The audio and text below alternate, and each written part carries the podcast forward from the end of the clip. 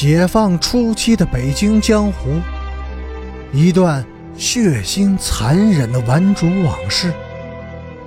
欢迎收听《北京教父》第一百六十集。怎么拯救？傅芳，让我摸一下你的屁股，我的灵魂就会获得永久的安宁和解脱。哼！哪怕亵渎神明，万劫不复。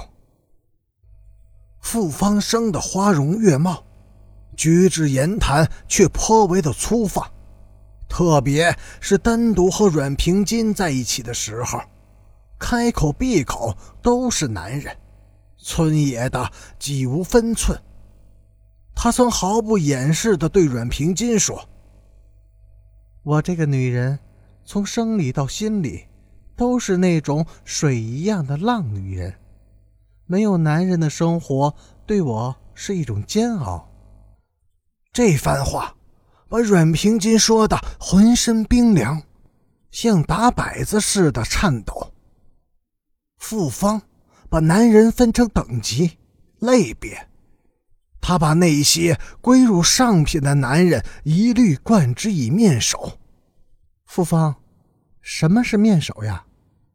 阮平金不解地问：“面首就是供妇人玩弄的男人，不仅要面相英俊、体刚身健，而且要体贴入微、风情万种。”傅芳说：“是比女人还要女人的男人吗？”“不，真正的面首应该比男人还要男人。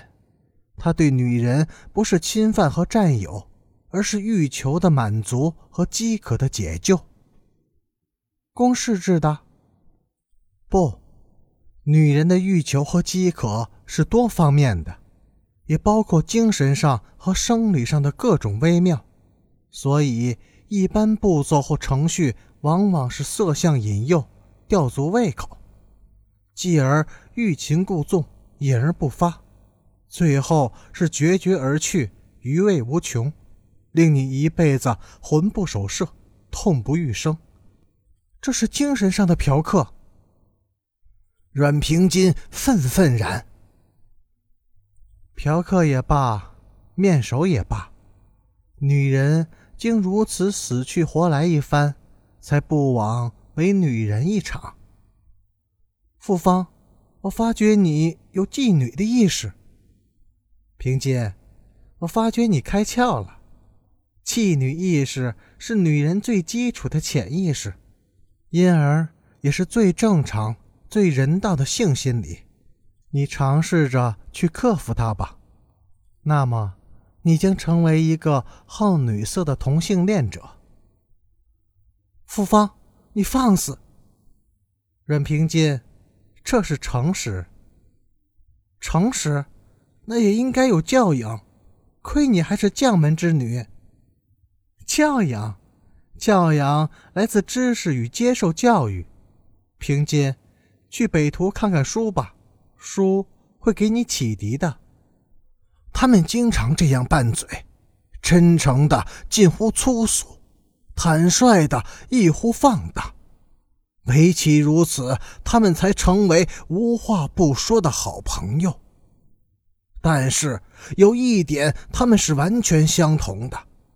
他们都不真正的了解男人，在男人面前，他们也不是真正的懂得自己。陈诚派人向南城的几位老大传话，要钱，三天之内，陈爷急需一千元钱。这笔钱用来做什么？传话人没说，也没有人问。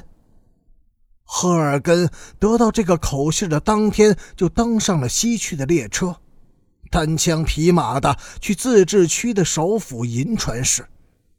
一年以前，他曾到过银川，在那里暂存了一笔钱。在雁北重镇大同市，他曾中途下了车，匆匆的去了一趟童家粮矿区。随即就搭下一列客车继续西行了。到达银川时已经是第二天的中午，在车站饭店买了一斤发面饼、两斤酱羊肉，一边啃着一边进了市区。他先找到那家电影院，当时他有些紧张，不知一年以前踩好的点儿有没有变化。后来，当他认真的研究了电影院售票门口的场次预告，并亲手买到了一张下午三点钟开演的电影票时，他才完全的放了心。